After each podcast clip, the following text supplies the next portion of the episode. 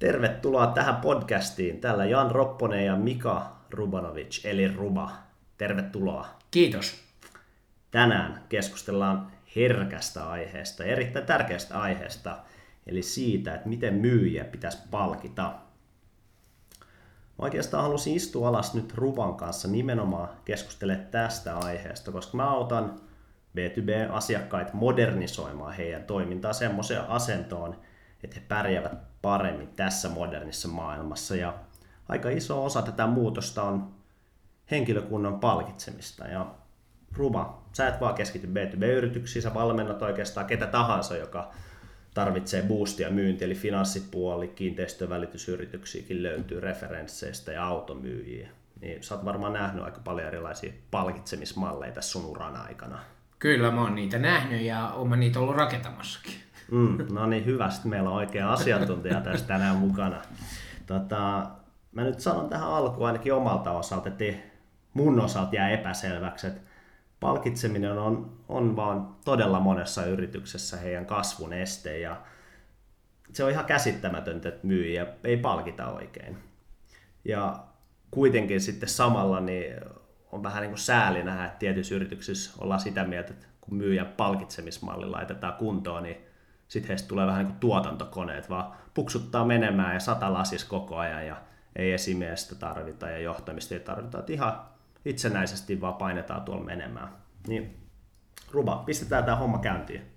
Maailma muuttunut, mm. vauhtisen kun jatkuu, verkkokauppa, tekoäly, markkinoinnin automaatio, chattibotit, nämä kaikki muuttaa aika paljon sitä, mitä myyjät on perinteisesti äh, tehnyt. Ja myyjien työ muuttuu. Pitäisikö Ruba sun mielestä muuttaa myyjien palkitsemista? Kyllä, kiitos kysymyksestä. Eli myynti muuttuu tällä hetkellä todella nopeasti. Se on ollut pitkään aika tasasta mm. ja voi sanoa, että miten sä alustit tuossa, niin noin palkitsemisjärjestelmätkin on ollut aika perinteisiä. Mm. Mutta se johtuu siitä, että myynnissä ei välttämättä ole tapahtunut niin paljon, kun sit nyt tässä viime aikoina se on muuttunut. Ja mun visio on se, että, että se muuttuu tämmöiseksi myyntisoluksi, eli pod. Eli myyntisolu koostuu jatkossa siellä, että siellä on myynnin on niinku seitsemän roolia. Mm, Tietenkin se, se voi olla, että myyntitiimissä ei ehkä jollain firmalla joka kuuntelee tätä, niin ole edes seitsemää työntekijää, mutta se mm. ei tarkoita sitä, etteikö siellä voi olla ne seitsemän roolia. Mm. Mutta sitten meillä on isoja myyntiorganisaatioita, niin se on varmasti helppo vielä nimetä, että miten ne sitten jakautuu eri tyyppien kesken. Ja on paljon uusia rooleja, joita nykymyyjä ei ollenkaan pysty täyttämään. Mm. Jos mä vähän luntaa tästä, niin mä voisin luetella mm. sulle nämä. Nämä on englanniksi nämä termit. Anna tulla. Inside sales, mm-hmm. sitten on outside sales, sitten on sales support, client services – lead generation, business development manager ja account manager. Ja näiden niin kuin, uusien roolien perusteella on vaikea sanoa, että kuka on se kaupan klousaaja. Mm. Ja tämä nyt tarkoittaa käytännössä sitä, pitkä johdatus aiheeseen, että jatkossa se myyjien palkitseminen jakautuukin tämän solun kesken. Mm. Eli itse asiassa palkat tulee yksittäisellä myyjällä laskemaan, ja se provisio jaetaan useamman tekijän kesken, ja sankarimyyjän aika on ohi. Ja sankarimyyjä on se, joka ennen oli se, joka omi asiakkuuden, hmm. ja oli tämä kuuluisa key account manageri, hmm. joka suojeli omia asiakkaitaan, ja sitten henkseleitä paukuttaen toi niitä diilejä kotiin. No, tuleeko tälle solulle sitten yksi iso palkitsemismalli, että kaikki palkitaan samalla vai onko sen solun sisällä erilaisia palkitsemismalleja? Sä oot hyvin kartalla, eli sinne tulee sekä että. Sinne mm. tulee yhteiset tavoitteet, mitä monet suomalaiset peräkuluttaa, mm. kun tästä käy keskustelua, että eikö pidä olla mm. tiimin yhteinen tavoite, mutta tämä ei ole mustavalkoista. Sen rinnalla pitää olla jokaisella näistä roolista omat yksilölliset tavoitteet. Mm. mm tämä kuulostaa ihan järkevältä ja se, mitä mä oon itse työskennellyt yhdysvaltalaisten ohjelmistoyritysten kanssa, niin kyllä, kyllä siellä on niin kuin pitkälle jo aika viety tämmöistä soluajattelua, mutta saattaa olla, että on vähemmän joskus kuin, kuin nämä se, seitsemän roolia, mutta tämä kuulostaa, kuulostaa siltä, että aika monella yrityksellä on aika paljon muutoksia edessä. Se on ihan varma ja varsinkin niillä sankarimyillä on ihan mielettömät ajat edessä, koska ne joutuu mm. muokkaamaan omaa niin kuin, työtapojaan, mutta sen lisäksi myös sitä valmistautua myös jopa palkan niin kuin alennukseen, Mm. mitä on vaikea hyväksyä ensikuulemalta. Mm. Ja tämä johtaa siihen, että meillä on syntymässä tämmöinen uusi keskijohto, joka tota, estää muutoksia. Tästä on niin selkeät näyttöä nyt, että, mm. että Harvard Business Reviewssa on semmoinen artikkeli vuodelta 2004, joka on kyllä ihan validi, koska siinä puhutaan tämmöisestä vastustuksesta ja se liittyy tähän palkitsemiseen, että uusien mm. palkitsemisjärjestelmien läpiajaminen, niin vaikka ylijohto haluaisi ajaa niitä läpi, mm. niin tämä uudistuva keskijohto, Mm. Ei uudistuva, vaan niin kuin tavallaan tämmöinen mm. uudestaan syntyvä keskijohto, jota mm. on moni vuosi niin kuin saatu poistettua, niin se alkaa taas nostaa päätänsä ja siellä on nämä vastustajat. Mm. Mitkä sun vinkit on semmoiselle yritykselle, jotka nyt lähtis tämmöisestä, ehkä voisi vois miettiä, että perinteinen myyntiorganisaatio oli, oli iso tiimi, myyjiä, kaikilla oli vähän samanlainen tapa työskennellä. Alusta loppuun vietiin kauppoja omalla alueella, jokaisella oli oma salkku, nyt tulee näitä soluja, niin miten lähdetään tästä perinteisestä mallista tähän solumaailmaan? Sun pitää repiä koko myyntiorganisaation palasiksi. Mm. Tulevaisuudessa ei ole myyntiorganisaatiota. Mm. On ö, yritys, jossa kaikki myy. Mm. Ei ole siiloja. Mm. On myyntisolu, joka vastaa alusta loppuun ja siinä on kaikki mukana. Siellä on Joo. sun chattibotti, sun robotti kuuluu siihen myyntisoluun, sun sisäinen tai ulkoistettu ASPA, mm. eli asiakaspalvelu, joka kanssa on väärä nimi ja sitäkään ei enää tule tulevaisuudessa mm. olemaan, niin se on yksi osa sitä. Mm. Ja sitten sulla on nämä äsken mun mainitsemani niin roolihahmot siellä solussa. Mm. Taisin itse asiassa lukea semmoisen kirjan tuossa viime vuonna, jonka nimi on Fire Your Sales Team and Rehire Them as Your Revenue Department. Tämä kuvasi tätä. Ja sitten kun mä katson tuota sun kirjahylly, niin tuolla on, että Think Like, a, like Your Customer, mm. niin se sopii tuohon erittäin hyvin. Ehdottomasti. No hei, otetaan, koska nämä, nämä mallit niin kuin kaikki lähtee siitä äh, maailmasta, mistä me tullaan, mihin me ollaan menossa, mutta jos me puhutaan yleisesti nyt provisioista, niin ja, ehkä otetaan vähän Suomen näkökulmaakin tähän, koska Jenkeissä niin tämä sunkin mainitseva Harvard Business Review, niin 2012 heidän mukaan niin maksettiin Jenkeissä lähes 800 miljardia bonareita myyjille. Ja se on aika paljon, mutta kaikkihan sen tietää, että meillä ei ihan Suomessa ole ehkä samanlaista provisiokulttuuria kuin Jenkeissä.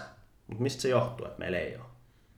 No sen verran mä siirryn tuonne B2C-puolelle, että jos sä katsot niin. sitä, miten ravintoloissa toimitaan mm. siellä, niin siis saman tien kun sä tuut sinne, niin saman tien tulee Mary siihen sun pöytään ja sanoo, että hi, I'm Mary, mm. ja mä oon tänään teidän tarjoilija, ja mitä tahansa teillä tulee, niin te voitte kysyä multa mitä vaan. Mm. Mutta jos sä meet Suomessa tietyn ryhmän omistamiin paikkoihin, niin sä voit huomata, että se tarjoilija, joka otti se vastaan, niin ei se ole enää työvuorossa siinä vaiheessa, kun lämminruoka tuodaan. Mm. Ja siellä on työvuoro vaihtunut kesken kaiken ja eihän ole edes nähnyt vaivakseen käydä ilmoittautumassa sulle, mm. että itse asiassa mä oon lähdössä tästä. Mm. Tämähän olisi Yhdysvalloissa täysin mahdotonta, koska se Maryhän jäisi ilman sitä omaa provikkaansa, koska mm. se elää pelkästään siitä. Mm. No jos me siirretään tämä nyt sitten tänne meidän kulttuuriin, niin meillä on sellainen tilanne, että jos sulle on tarjolla 1600 euroa kiinteä palkka,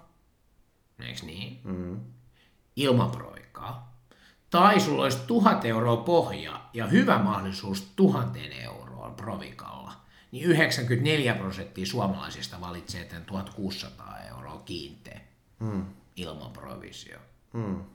Me ollaan erittäin turvallisuushakuisia ja me valitaan mieluummin se varma 1600 ja tyydytään siihen, ja sitten meillä on se hammashoito mm. ja ruokala ja, mm. ja, ja tota, jonkun firman tarjoamat liikuntasetelit. Mm.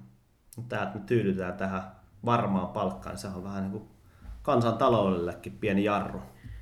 Se on näin, mutta tässä on ehkä ollut taustalla se, että et tota, miten tätä yhteiskuntaa on pitkään rakennettu. Ja, mm. ja vähän tuntuu siltä, että yhteiskunta muuttuu, mutta tähän asiaan ei kyllä välttämättä ihmisten ajattelumaailma on muuttunut, vaan päinvastoin niin jopa niin kuin uusi sukupolvi ja milleniaalejakin kun kysytään, niin palkan merkitys haastatteluissa on vasta yleensä kuudenneksi tärkein asia. Mm. Ja se korostaa sitä, että itse asiassa niin tämä palkitseminen on kaikkea muuta kuin rahaa.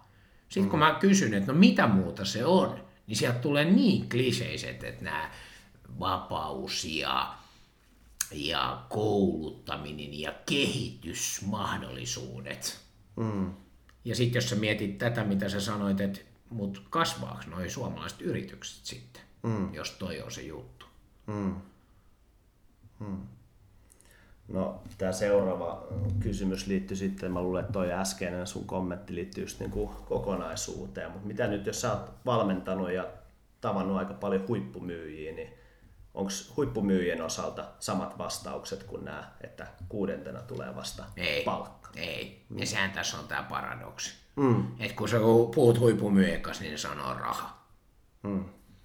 Mutta se on niinku vähän kielletty asia meillä. Mutta sä mm. tiedät, kun sä oot ollut paljon itse Yhdysvalloissa, niin mm. siellä kaikki on julkista. Mm. Jos esimerkiksi sä ostat asuntoa, mm. sä saat tietää kaikki sen omistajan niin kuin taloudellisesta tilanteesta, mm. ihan julkisista tietolähteistä. Mm. Sä tiedät kaiken, paljon hänellä on palkka, paljon hänellä on velkaa siitä asunnosta, ne on kaikki julkisia. Mm. Ja, ja Englannissa, kun on työpaikka-ilmoitus, niin se ilmoitetaan se palkka siinä hakemuksessa. Se on melkein isoimmalla siinä. Mm. Että sä voit niinku sorta, sortata sen mukaan, mikä on ne palkka. Tai jos pelataan, puhutaan jääkiekkopelaajista tai muista urheilijoista, niin aina mm. ilmoitetaan se vuosipalkka. Mm. Mä en tiedä, kuinka moni meillä niin kun sanoisi sen ihan julkisesti, mm. että se on toi. Mm. Vaan sitten me kytätään niin kuin verotilastoja ja mm. vähän niin kuin silleen, Joo. onko se siellä vai eikö se ole siellä. Joo, mä oon käynyt aika paljon Jenkeissä ja asunutkin siellä 11 vuotta. Siellä on ihan ok puhua rahasta ja no riippuu vähän ehkä, että missä piireissä liikkuu, mutta Suomessa ei oikein, ei oikein ole ok. Et kyllä se kun tuohon Bemarillakin tulee tuohon kadulle, niin joku katsoo, että katsottaisiko peilit repi irti. Niin... Joo, että se, se, tässä on, niin kuin, se on erikoinen juttu, että tämä on siellä taustalla. Ja silloinhan totta tullaan siihen, että onko yritysten niin kuin johdon mahdollisuus oikeasti, kuinka paljon ne pystyy sillä provisiokäytännöllä sitten motivoimaan mm. lisää. Mm. Onko sun mielestä isossa mit, mit, mittakaavassa tässä, onko sun mielestä nämä provisiomallit, mitkä tällä hetkellä on, jos ei oteta nyt kantaa tähän uuteen soluajatteluun, mutta mitä sä oot nyt nähnyt viimeiset 15 vuotta, niin onko myyntiorganisaation provisiomallit ollut kohillaan? ne on todella perinteisiä mm. ja ne mittarit on ihan hakusessa. Eli, mm. eli sen verran on pakko palata tähän, miten mm. myynti on muuttunut. Että jos ne perustuu esimerkiksi myyntikäynteihin, niin eihän siis jatkossa, kun, kun ei siis ole myyntikäyntejä samalla tavalla, tai mm. paljon sä oot soittanut, tai paljon mm. sä oot saanut sovittua tapaamisia soittamalla. Mm. Siellä on siis sellaiset mittarit, jotka ei enää niin kuin toimi jo myynnin johtamisen mittareina. Ja sitten toinen iso muutos on tietenkin se, että aina puhutaan siitä, että miten myynnin johtajan tulisi johtaa sitä myyjää. Mutta kun jatkossa sen myyjän pitää johtaa itse itseään, mm. eli sehän ei ollut aikaisemmin mahdollista. Et silloin mäkin, jos mennään historiassa vähän taaksepäin, kun mä mm. 80-luvulla tutustuin ensimmäisiin johdotietojärjestelmiin. Suomessa oli viisi yritystä, jotka tota, jotka oli hankkinut tämmöisiä niin kuin miljoonia maksavaa johdon tietojärjestelmän, joka pystyi tuottamaan siis joka päivä aamuksi reaaliaikaiset viisi tämmöistä dokumenttia, missä oli avaintunnusluvut niin kuin ylimmälle johdolle. Mm. Niin vuonna 2018 jokaisella myyjällä on reaaliaikainen koelauta, mm. josta sen pitää nähdä vaikka kolme tai kuusi asetettua mm. tämmöistä kriteeriä, mitä sen pitää itse seurata ja ajaa.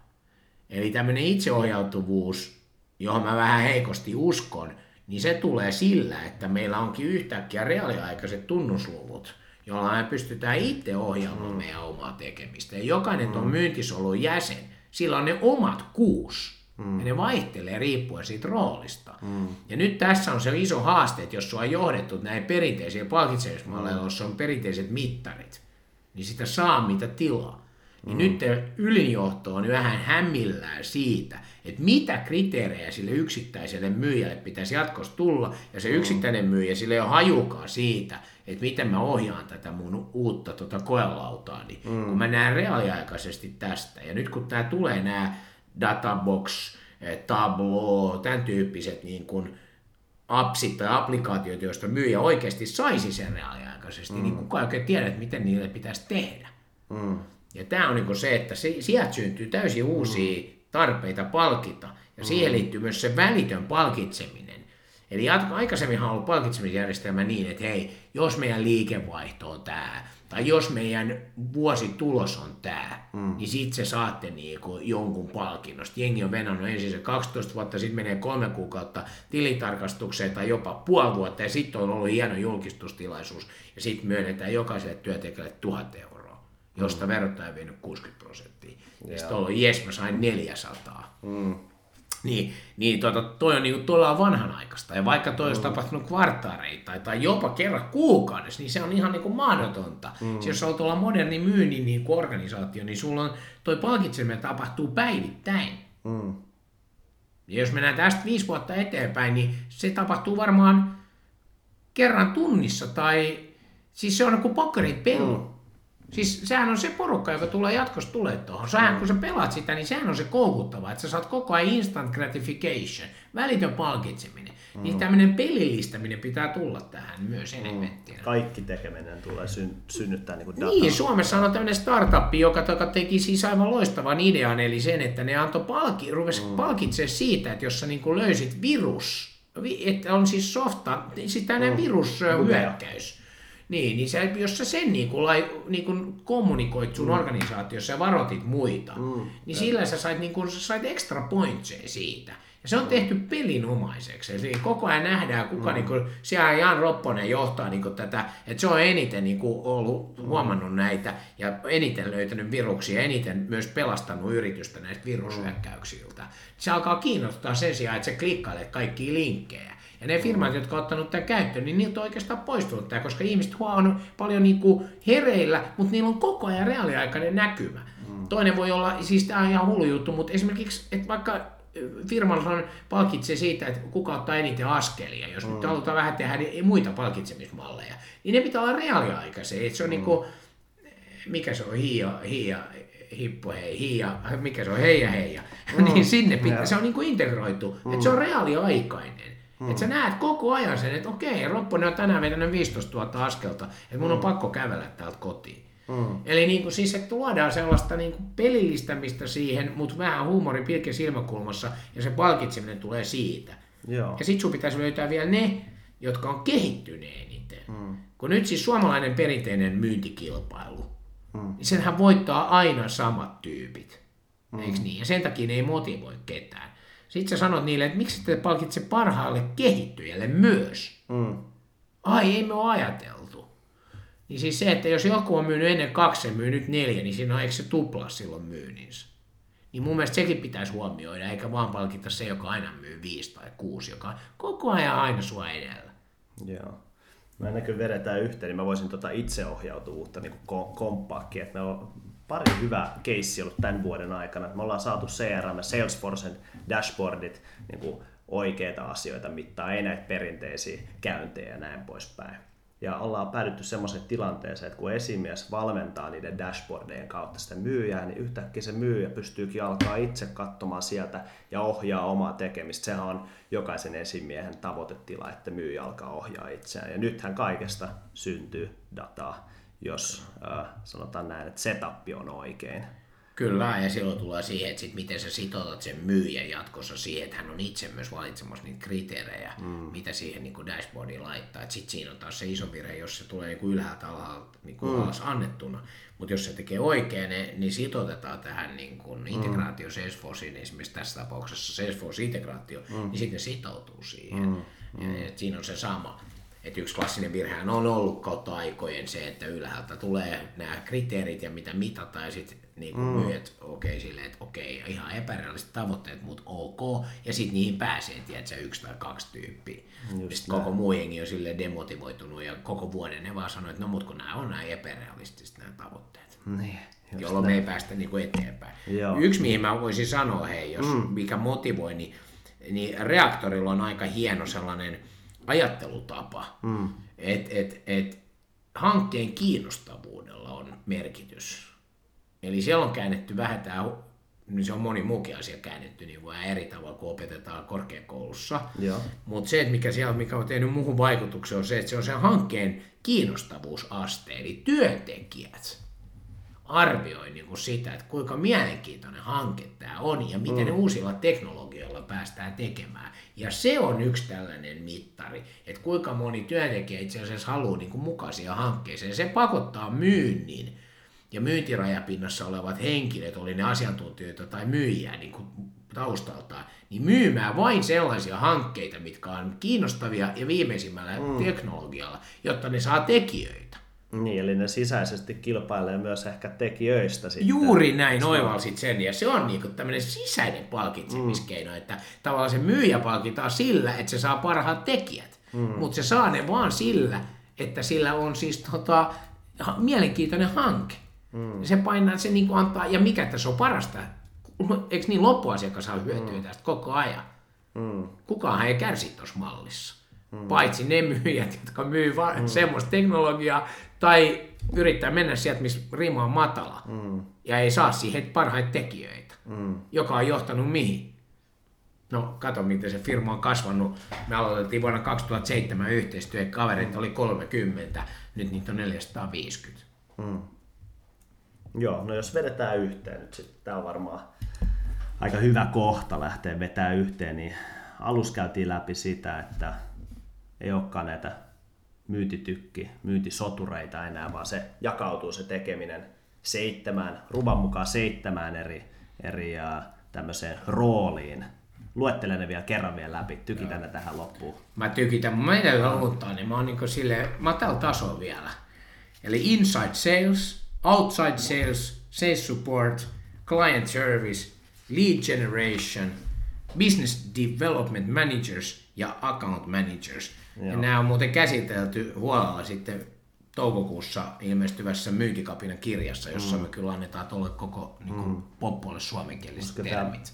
Tämä, tämä client service on varmaan sitten myös synonyymi tälle customer success tiimille, veikkaisin. Joo, ja se ei ole tässä erikseen, mutta se on kyllä mm. totta, että tämä customer experience niin kuin, mm. rooli ei ole tossa. Mm. Tämähän on nyt yksi tapa esittää mm. toi. Joo, mutta mut toi, eli, eli nämä myyntisolut, sitten mitataan ja palkitaan sitä, ei välttämättä myyntikäyntejä enää, koska ne, niin kuin, ne ei ole niin rele- relevanttia enää. Ja, ja sitten, tämä oli mielenkiintoinen tämä, tämä vähän niin kuin kilpailu siitä, että myyjien pitäisi lähteä myymään semmoista, mitä toteuttavat henkilöt mieluiten haluaa tehdä ja että mitataan myös sen, sen pohjalta. Onko mitään hei tähän loppuun ennen kuin pistetään peli poikki. No sen verran mä voisin vielä sanoa, että näistä kiihdyttymistä, että kun Jenkeissä, mm. kun Jenkitaloilla on sellaiset aika selkeät, että siellä mm. ei ole kattoa.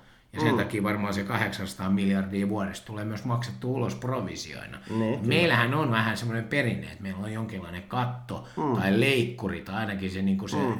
aika, jossain vaiheessa tulee se raja, jolloin työntekijä ikään kuin sanoo, että ei mun kannata enempää tienata.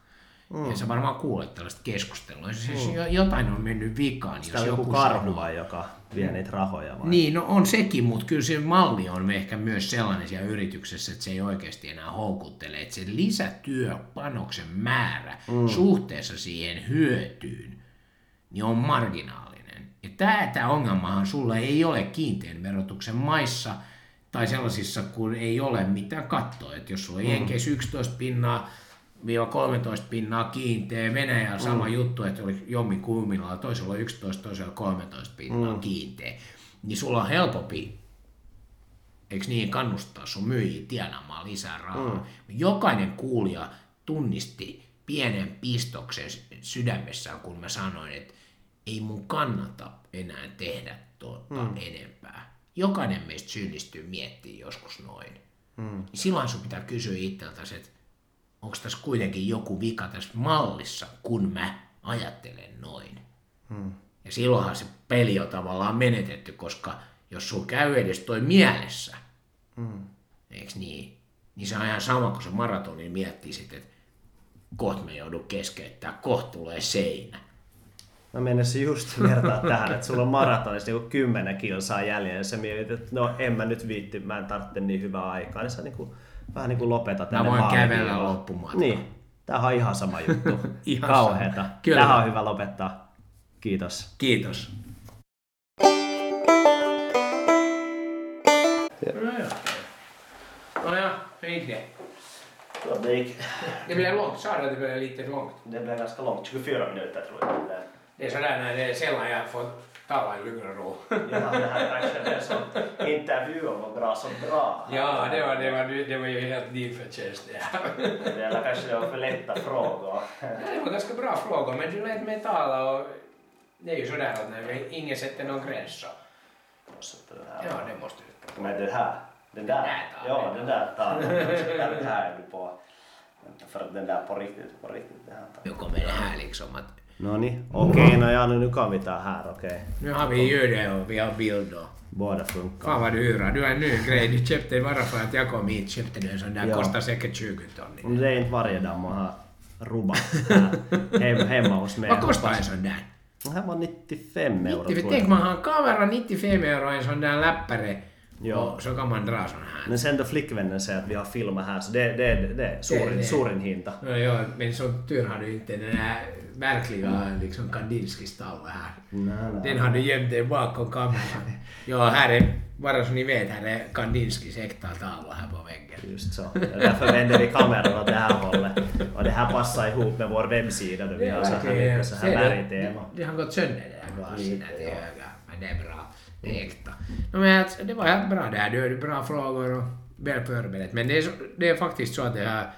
Ofta så har man inte tid att snacka utan Mm. vet du, det är sådär att ja, dina svar ska vara 20 sekunder, 10 sekunder. Mm. Det är som coaching idag. Vet Ja. du. Istället för en dag så ja, no, kom du drar 30 minuter så hela världen ändras. Tänk den här tog 24 minuter. Tänk om du ska gå och coacha ett team på 20 typer och du har 30 minuter. Mm. Ja, men jag tyckte det var bra också att vi fick det här också från konsumentförsäljningssidan, för det är ju ganska annorlunda just om man är i restaurang. Jag har bott i USA. Och det här förra hösten då jag köpte mina fina läderskor från Nordstrom. Och jag kände ju mig som en liten prins då jag gick in dit. Och den här Skrev du inte en blogg om det? Ja, där? jag Jag, tror jag Jag läste den. Det var Så bra. då jag går in till Stockman så jag måste nog säga inte känner jag mig som en prins. Nej, och, och jag talar ännu om det, som du tänker på det vad vi talar om palkitseminen. Mm. Så skulle vara intressant att säga att hur mycket mera förtjänar de på Stocka eller på någon annan att de säljer dig ännu ett par till eller något Mm. mera. Nej, inte något. Ja, och så kommer vi till den att det här, okej, va, va, varför ska jag sälja mer av det? Mm. Eller jag jobbar på ett apotek. Nå nu säger någon, oj det är oetiskt. Nå men, hur så oetiskt? Har allergi, är det inte bättre att du får allt på en gång med dig? Istället för att du springer där varje vecka och köper några enstaka mediciner per gång. Så det här tankesättet är liksom att är det lite oetiskt om jag säljer mer av det? Och det är därför så att om det inte finns en liksom incitament, så varför ska jag göra det? Mm. Och Det är ganska stor skillnad med den här attityden i Finland, det här att sälja liksom tyrkyttämistä, kusettamista och i jänkerna så är det ju en service. Men varför är det så? Och jag menar, gick vi inte lite igenom det? Jag vet inte hur folk reagerar på det att vi talar om Jänki och Finland och 800 miljarder och det är en marknad på 250 miljoner människor med hur mycket turister som helst. Vi är 5 miljoner och inte har vi nu, vad har vi turister här? Så på det sättet kan man, är det liksom fel att jämföra men det, det, nu, man kan nog ta därifrån. Det måste jag säga nog att det här inte är ju egentligen så att allt funkar där heller. Att man blir ibland lite förvånad att trots att vi har det där provisionssystemet så ibland får man ganska dålig service där. Och då undrar man att hur, hur överlever de överhuvudtaget? För de har ingen fast lön. Mm. Ja, alla modeller har ju sina plus och, eller sina, sina det här för och nackdelar. Ja, det, det är ju själva, men själv då man har bott just i USA och Finland så det är just lätt att jä- jämföra på Absolut. det sättet. Men hej tusen tack, nu ska jag på jobb. Super, jag med. Tack! Fan, tack.